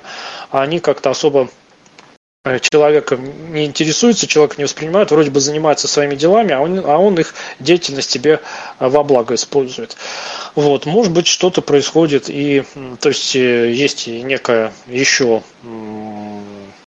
цивилизация, не цивилизация, но а, какие-то проявления более, более развитая какая-то биологическая материя, которая покруче человека, и вот просто человек ее наблюдает, иногда он пересекается э, тоже с их деятельностью, но человек воспринимается этим, этим более высоким биологическим миром примерно так, как мы воспринимаем, ну, скажем, насекомых социальных. Там муравьи тоже, у них есть муравейник. Вот муравьи построили муравейник, у них там деятельность, у них там свои дела. Тут пришел человек, понаблюдал, что-то там сделал, ну и ушел. Вот, муравьи с ним пересеклись, не поняли, что это такое было и что он хотел, ну и дальше по своей жизни продолжать. Но, тем не менее, в их жизни факт встречи с человеком был. Более того, человек может муравьев травить, убивать, может их изучать, исследовать. А, может быть, то же самое кто-то делает с людьми. То есть, если допустить, что существуют более высокие биологические какие-то материи, то таким образом тоже можно объяснить вот эти проявления некоторые таинственные, а, когда с нами якобы общаются некие потусторонние или высшие силы, но на самом деле они не высшие, не потусторонние, а просто это более высшая какая-то ступень а, биологической эволюции, и вот она с нами как-то взаимодействует. Да, можно этим объяснить вот эти проявления. Но опять-таки муравьи тоже могут. Представьте, что у муравьев э, появились ученые, а какой-то умный муравей начал разрабатывать теорию о том, как устроен окружающий мир. Ну и он на уровне своего муравейного интеллекта будет описывать, как устроены вот те, кто пришел к муравейнику. вот. А поэтому, если земная наука человеческая начнет описывать вот эти более высокоразвитые биологические какие-то а, сущности, то она опять будет описывать только в рамках своей жизни. И не может не математик описать четырехмерный объект. Математик может хоть бесконечно мерно описать. Не математик не может. Поэтому человек, ученый человек а, обычный не может, он может, да, там представить что-то, придумать, но как подтвердить четырехмерную жизнь, если нам просто четвертое измерение недоступно? Точно так же, как двумерные существа, живущие у вас на листе бумаги, никогда не смогут понять. Вот представьте, вы взяли двумерное существо а, и начинаете его нести оно вас пытается наблюдать. Но поскольку оно все воспринимает в плоскости, то вас, трехмерного человека, оно будет воспринимать по мере, вот вы его сверху вниз несете, она будет воспринимать так называемые двумерные сечения ваши. То есть сначала она увидит два таких отдельных плоских пятна, это подошвы ваших ног. Потом эти пятна перейдут в два таких близких к круглым, это будут ваши ноги. Потом эти два пятна сольются в одно, такое отдаленно напоминающий неправильный эллипс, это когда ваши ноги перейдут в туловище, а потом опять это туловище перейдет в шею, ну и так далее. То есть они будут видеть разные такие фигуры замкнутые, двумерные. А, а в целом вас, трехмерного человека, они никогда не смогут воспринять, потому что просто их органы восприятия не способна воспринимать третье измерение. Точно так же человек никогда не сможет, он только сможет изучать чисто математически вот эти четырехмерные существа, их трехмерные проекции, либо описать их математическую модель. Ну, проще говоря, как работают математики а, с многомерными пространствами? Ну, просто используя наборы координат. То есть э, а, многомерная кривая это просто, ну, там, допустим, n, ну, там, не знаю, 10, десятимерное пространство. Значит, там у каждой точки 10 координат. Каждой точке сопоставляется упорядоченный набор из 10 чисел. Если мы эти наборы 10 чисел заменим на функции, зависящие от времени, мы получим уже траектории в десятимерном пространстве. То есть у нас а, наши трехмерные траектории это x от t, y от t, z от t. Они описывают движение в нашем трехмерном мире. В десятимерном это будет от единицы до 10, 10 координат, они будут зависеть от t. Поверхности в десятимерном мире это будут уже 10 э, э, функций, зависящих от двух переменных, ну и так далее. То есть все это математически вообще без проблем исследуется.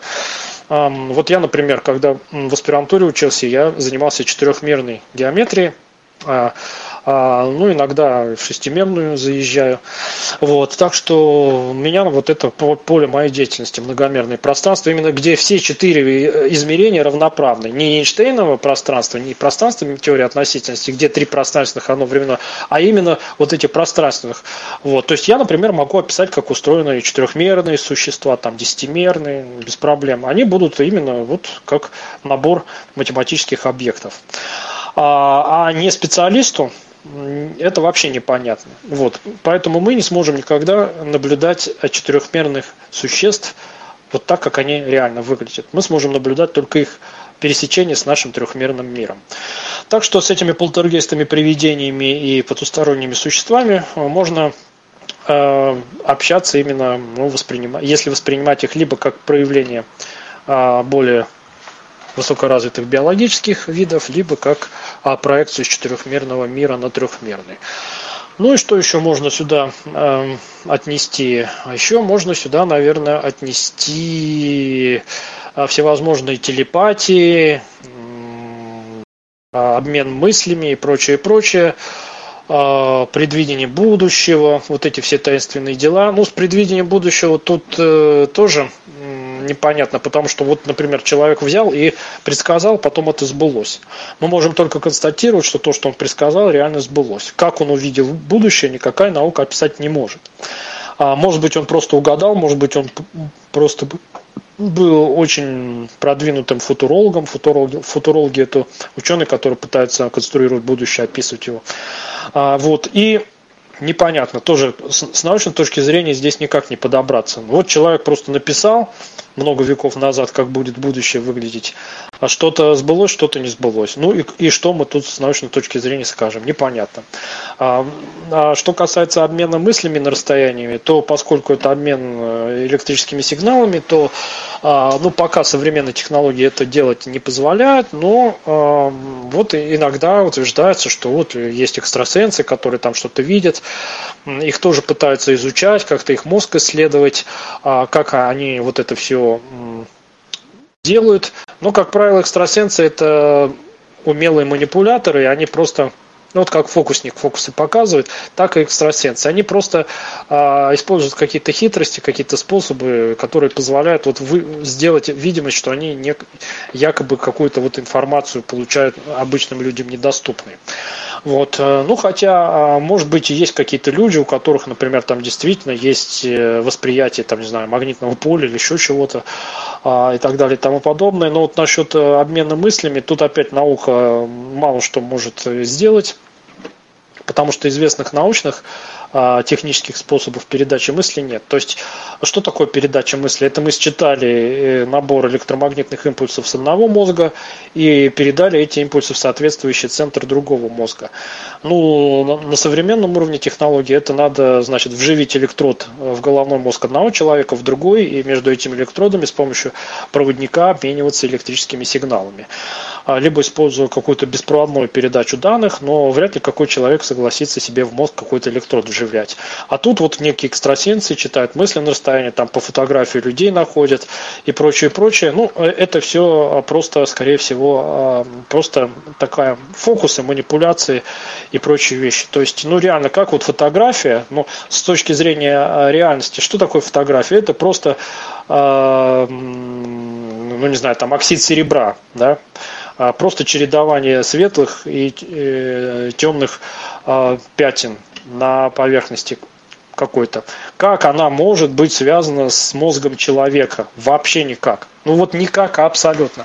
Тем не менее, там приворожу по фотографии, определю местоположение по фотографии и прочее, и прочее, и тому подобное. Ну, это чистой воды с научной точки зрения, это надувательство откровенное, потому что реально никакой связи нет между абсолютно никак не связанными вещами. То есть по запаху, допустим, собака может найти человека, потому что есть связь. А по фотографии как? Ну, тут говорит, там какое-то энергетическое поле осталось на фотографии, там записалось. То есть в момент фотосъемки значит фотографии еще а, то есть фотографическая техника, которая только э, снимает в оптическом спектре, она еще на эту фотографию и оказывается записывает какую-то другую информацию. В общем, хотя эта оптика, э, эта техника исключительно в оптическом диапазоне работает. У нее просто нет других каналов передачи данных. А экстрасенс говорит, вот тут э, поле человека осталось и так далее. Чтобы оно осталось, надо специальные, специальными методами его туда записать.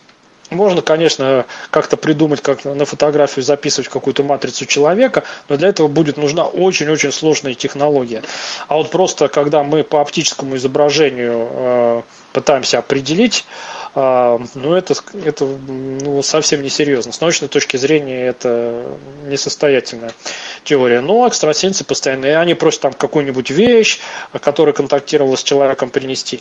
А вот когда, как, которая контактировала, может быть, да, потому что, возможно, есть какие-то вещества, которые способны, ну, например, как есть вещества, которые, например, накапливают свет, а накапливают э, электрические заряды и прочее, то, возможно, есть вещества, которые накапливают какие-то виды энергии, которые человек испускает, и они их накапливают. И вот, возможно, экстрасенсы реальные, потому что, конечно же, есть реальные экстрасенсы, но их очень-очень мало, и они, как правило, сами толком не знают, как управлять своими способностями.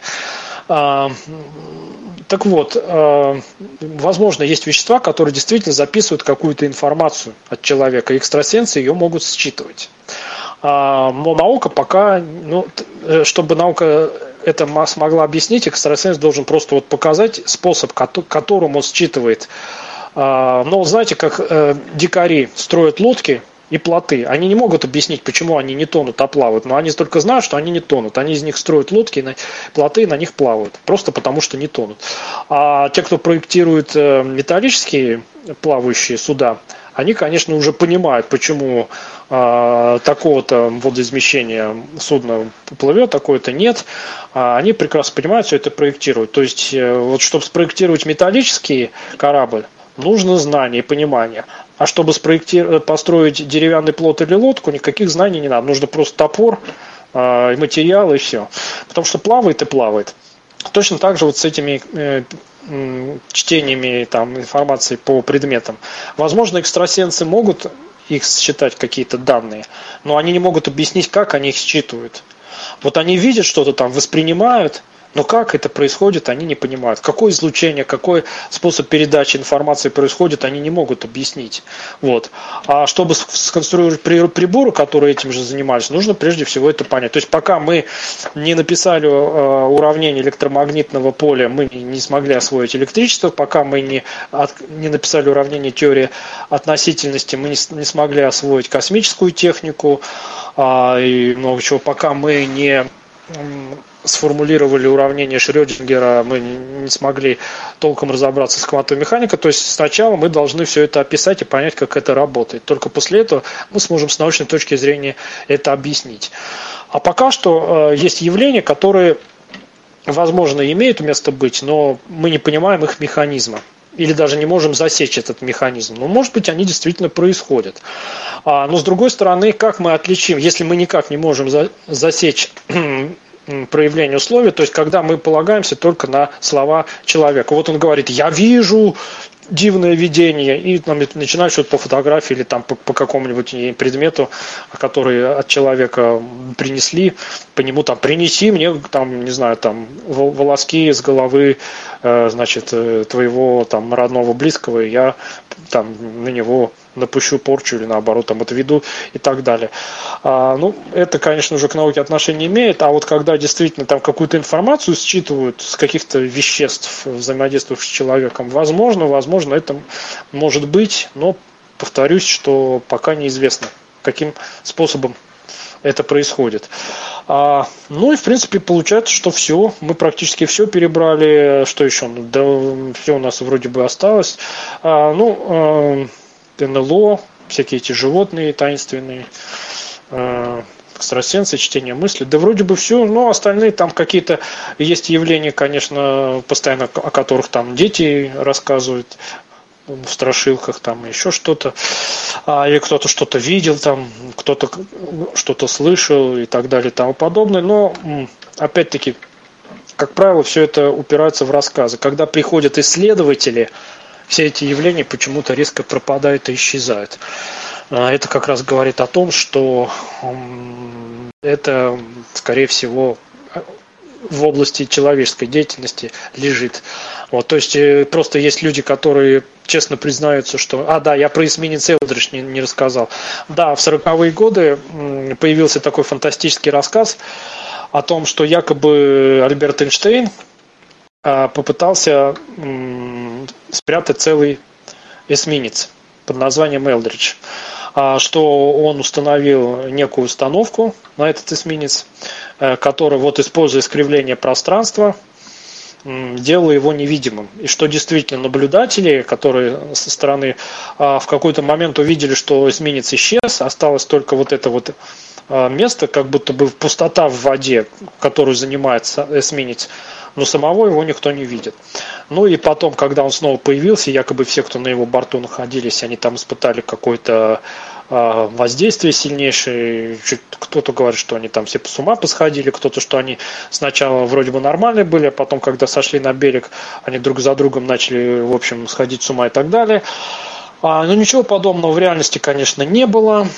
Более того, а, следует понимать, что любое любая даже засекреченная технология рано или поздно попадает во внешний мир та же технология стелс, та же атомная бомба. То есть в современном мире невозможно все долго держать в секрете. Ну, просто невозможно. Любая какая-то технология, она рано или поздно попадет э, во внешний мир.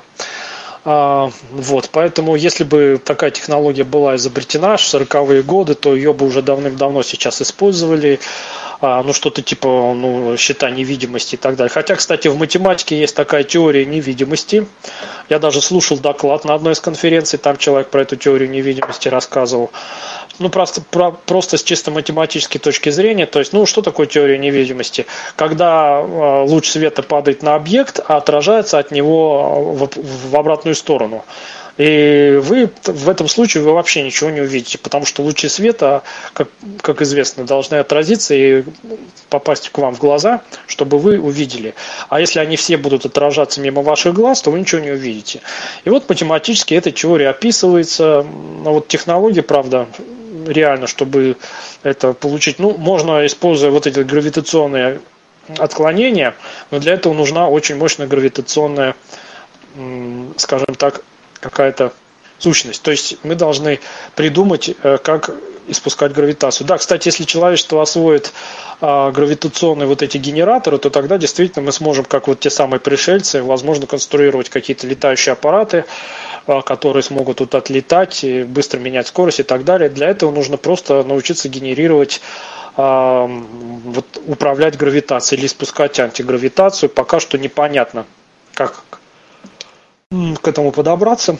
Но с научной точки зрения, с математической это все вполне возможно. А как я много раз повторял, если что-то можно описать математически, то ну, процентов 70 работы сделано. Вот, поэтому э, сейчас, вот, например, чтобы невидимость получить, нужно только техническую часть решить, потому что э, математически это уже, в принципе, изучается и описывается. Нужно только, ну и технически тоже понятно, просто у нас пока мощности не хватает, да, то есть можно, например, ну понятно, что нужно просто э, сильно воздействовать на свет за счет искривления пространства. Пока мы не можем сильно искривлять пространство на какие-то малюсенькие, прималюсенькие фрагментики, там, отклонения можем. Вот. Ну и, в принципе, пожалуй, все. Можно тему закрывать сегодняшнюю. То есть, ну, заканчивая, можно сказать, что какие-то явления можно теоретически попытаться объяснить. А какие-то просто невозможно даже фиксировать и описывать, потому что они ну, просто лежат в такой же ненаучной сфере деятельности. А какие-то просто невозможно объяснить, потому что мы видим только их проявления, но не видим их механизмы действия. Ну и давайте я на этом основную часть закончу. Теперь, если кто-то хочет что-то от себя спросить или рассказать, может кто-то расскажет, как он видел снежного человека или призрака или НЛО, рассказывайте. Попробуем найти научное объяснение. У меня такой вопрос, вот, связанный с уфологией. А почему она появилась именно в 1947 году, а не в 1847 году? Не связано ли это с расцветом фантастики, Уэллса, Жюль Верна и прочее? И то есть люди стали желаемое выдавать за действительное. В 1847 947 1947 Нет, я говорю, появилась уфология как наука, ну, Нет, она в 1947, 1947 да. А почему не в 1847? Уже люди за Нет, она смотрели. была всегда, только люди а, не раньше... Было они объясняли это по мере развития. То есть в конце 19 века, например, ходили сообщения по Америке о том, как некий воздушный корабль там летает, какой-то шум издает. А, то есть э, потом, а, когда самолеты начали конструировать, начали поступать сообщения о таинственных аэропланах, это вот десятые годы 20 века. В 1947 году, когда уже э, начались попытки с космическими реактивными аппаратами работать, появились сообщения об НЛО. Они не появились, просто народ начал э, их объяснять на уровне своего технического развития. Еще до этого там летающие бревна были, летающие там котлы, нет, всегда были сообщения, только люди их по-разному называли. Вот. А уфология почему в 1947 появилась? Это как раз потому и появилось, что появились ВВС, появились э, технические средства, все это стало возможно изучать уже такими более-менее техническими средствами. Вот и все. То есть а научная фантастика, но нет, почему? Фантастика-то и в 19 веке была.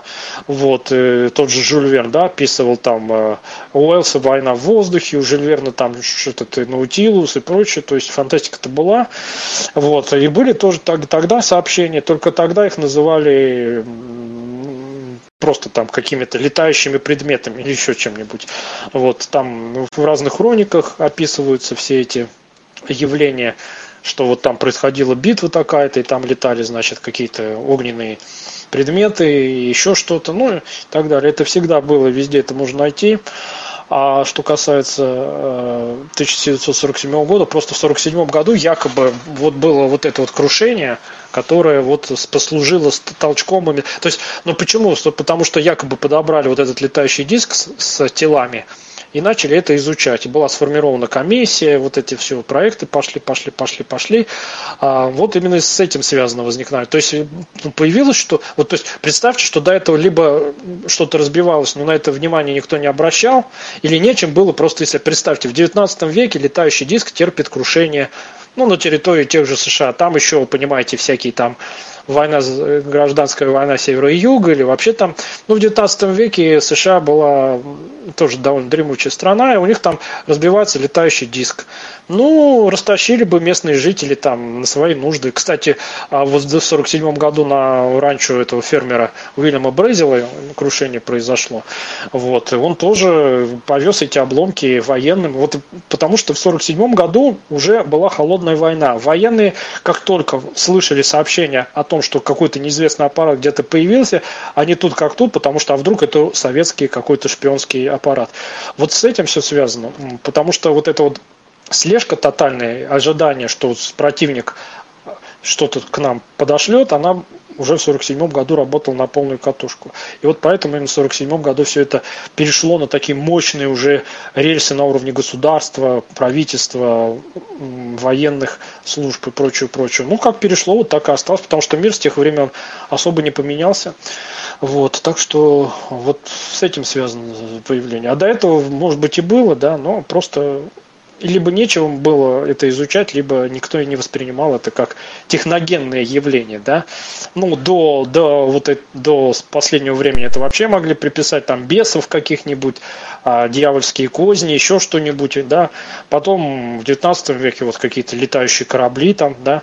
Ну, как изучать, и непонятно. А вот когда у человечества уже техническая база более-менее у самого подросла, то они стали уже это соответственно образом описывать, изучать и пытаться как-то исследовать. Так что все действительно взаимосвязано. Ну, можно же это объяснить как мистификация 20 века. Почему именно на территории, допустим, США? Потому что послевоенное время, гонка за атомной бомбой, и чтобы Советский Союз да, подумал, да, да, что да, у них какие-то крушение... технологии, вдруг они что-то с этого крушение ну вот Фред Курсов в своей книге это все описал. А, да, потому что крушение произошло именно вот там вблизи вот этих всех-всех-всех секретных мест, самых-самых секретных, да. А до этого, ну там описывается, что были и другие крушения, да, там этих летающих дисков. Или вот, например, в 89 году в ЮАР был подбит летающий диск, что его якобы тоже американцы оприходовали. Что был на Шпицбергене крушение, причем норвежцы думали, что это опять-таки русский аппарат. А, потом там на нем были якобы какие-то символы найдены, но потом оказалось, что к одному из известных э, земных алфавитов не относится. Вот, то есть крушение, как скорее всего, происходит в разных местах, но только в Америке все это быстренько берется в оборот. А представьте где-нибудь, я не знаю, там в Индии или в каком-нибудь африканской глубинке что-то такое разобьется. Ну и что? Ну разобьется и разобьется. Пока там какие-нибудь опять американцы не придут и не заберут все это. Это до, до широкой общественности не дойдет. И, скорее всего, крушения это часто происходили. Просто именно в Америке это просто, я говорю, э, просто в силу того, что там это очень быстро попадает а, под изучение. А в других местах это просто либо игнорируется, либо... Ну, в Советском Союзе очень много было наблюдений. А, про крушение на территории Советского Союза вот таких достоверных данных нет.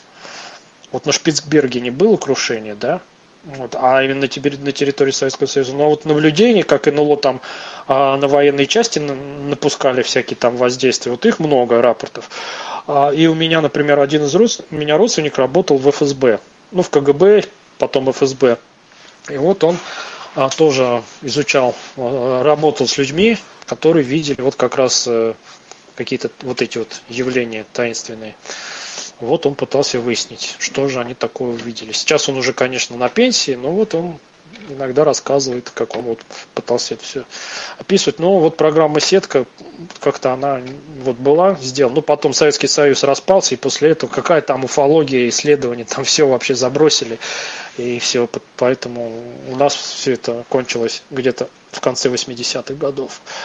Вот. И если даже сейчас произойдет крушение, ну, опять военные, может быть, или приедут, что-то там пособирают, посмотрят, посмотрят, но у нас нет ни баз каких-то, ни институтов, которые этим будут заниматься и так далее. То есть, не знаю, вот у нас, например, обломки неизвестного металла находят в разных регионах, тот же Вадим Чернобров.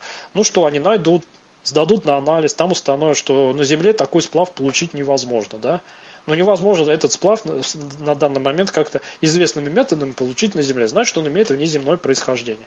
Ну и все, и до свидания. А что дальше делать? Откуда он взялся? Кто его сделал? Никто ничего сказать не может. Да? Ну и на территории России подобные металлы обнаруживают. Да, его нельзя получить.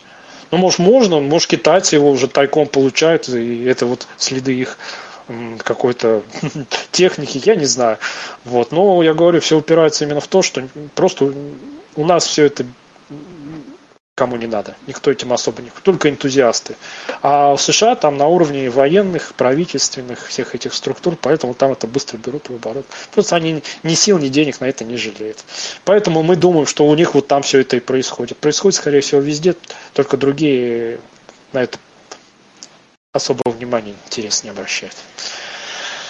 Кстати, у меня друг э, описывал, да, как он с балкона тоже видел, значит, какое-то явление, там летело два объекта, один на другой там какой-то газ испустил.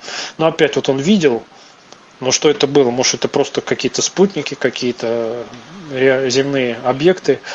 Э, вот. Какой-то подросток э, английский пытался сервера Пентагона взломать, потому что он думал, что они там утаивают информацию об НЛО, но ничего, кстати, не нашел. Вот. И на самом деле, действительно, то есть вот кто-то думает, что астронавты там скрывают правду, подписку космонавты дают, что они не будут говорить. А существует запись со станции «Салют», как там они описывают, что вот какой-то предмет шарообразный там пролетает под таким-то курсовым углом. Но опять-таки они это описывают, но дальше непонятно, чего с этим делать. Ну, видел космонавт, описал. Вот и все. А чтобы это исследовать и описывать, надо это в руки заполучить и уже с этим работать. Вот. Так что ну вот только США пока что пытаются это заполучать и с этим работать. Остальные не хотят особо. Ну, еще там, может быть, может, китайцы сейчас вот в последнее время, может быть, потому что они тоже ни на что ни сил, ни денег не жалеют. Вот, но не знаю, не знаю. Так, друзья, еще вопросы есть у нас? А можно спросить за Тунгусский метеорит 908 года? Связано ли это с Теслой, что он разогрел атмосферу? Нет, нет, нет. И большой заряд создал? Нет, да, да про это есть писанина, псевдофантастика, нет, конечно. Если бы Тесла, во-первых, Тесла тоже в Америке жил, если бы Тесла такой еще в 904 году бы, он пытался экспериментировать, но у него ничего не получилось, да, а, а ну, сам век с лишним прошел, то есть это бы давным-давно уже использовалось. Нет, нет, ничего подобного не было. Тунгусский метеорит, там тоже ситуация такая, что первая экспедиция э, на место падения, по-моему, в 20 каком-то году приехала, да, там уже столько лет прошло, вот, то есть опять чисто такая вот извечная русская ситуация, то есть там первые экспедиции в 20-е, 30-е годы, и что там происходило уже много чего, то есть метеоритное вещество так и не нашли, и вообще непонятно, был ли это метеорит или какой-то удар по касательной или еще что-то, столько теорий, а, вот сейчас это называют тунгусский феномен, и я, наверное, штук 6 уже теорий видел от плазмоида до там касательно удара кометы и прочего, прочего, но метеоритного вещества не нашли. Так что, скорее всего, это был не метеорит в обычном понимании. Ну и проблема, еще раз повторюсь, в том, что в 1908 году 30 а, июня да, произошло это явление, а где-то только в 20-х годах туда кто-то приехал. Что тут, тут просто уже все к тому времени сильно изменилось. Все, я так понимаю, больше Вопросов нет. Давайте тогда прощаться. Все, заканчиваем наше мероприятие. Сегодня была последняя лекция, ну и на этом. В следующий четверг уже здесь этого происходить не будет. Так что... А, большое спасибо, Евгений. У нас действительно был большой такой достаточно серьезный цикл. Я думаю, что люди погрузились немножечко в а, научную, ну, научно-популярную тематику. А, действительно очень разнообразно, очень интересно. Большое спасибо. Ну, да. Кратко, что будет на следующей неделе? Uh, у нас вторник, 1 сентября, вторник, традиционный день, когда мы с вами встречаемся. И 1 сентября мы решили просто поговорить о школе. Будет у нас с вами что-то типа школьной линейки. Встретимся, вспомним, как это было, вот, обсудим такое мероприятие, посвященное Дню знаний. Uh, в среду мы а, продолжим тему туризма. У нас закончился тоже как раз цикл э, лекций, который вел Владимир Васкевич, рассказывал о путешествиях. Тоже, кстати, очень интересный был цикл лекций. Э, в среду мы продолжим тему туризма, но будем говорить уже о спортивном туризме с Олегом Рыжовым. И в четверг мы начинаем новую тему, тему, посвященную, давайте будем говорить, заработку денег – ну, то есть не то чтобы трудоустройство, а разным способом зарабатывания денег. Ну и, собственно, трудоустройство тоже сюда же войдет. А, начнет эту тему Павел Обиух. А, о чем более точно пойдет речь, следите за нашими анонсами, все объявления, как обычно, будут. Ждем вас всех на всех наших каналах. И здесь в голосовом чате, и э, на радиоканале. Ну и на следующей неделе я очень надеюсь, что у нас будет и YouTube тоже. Все, всем спасибо, до свидания.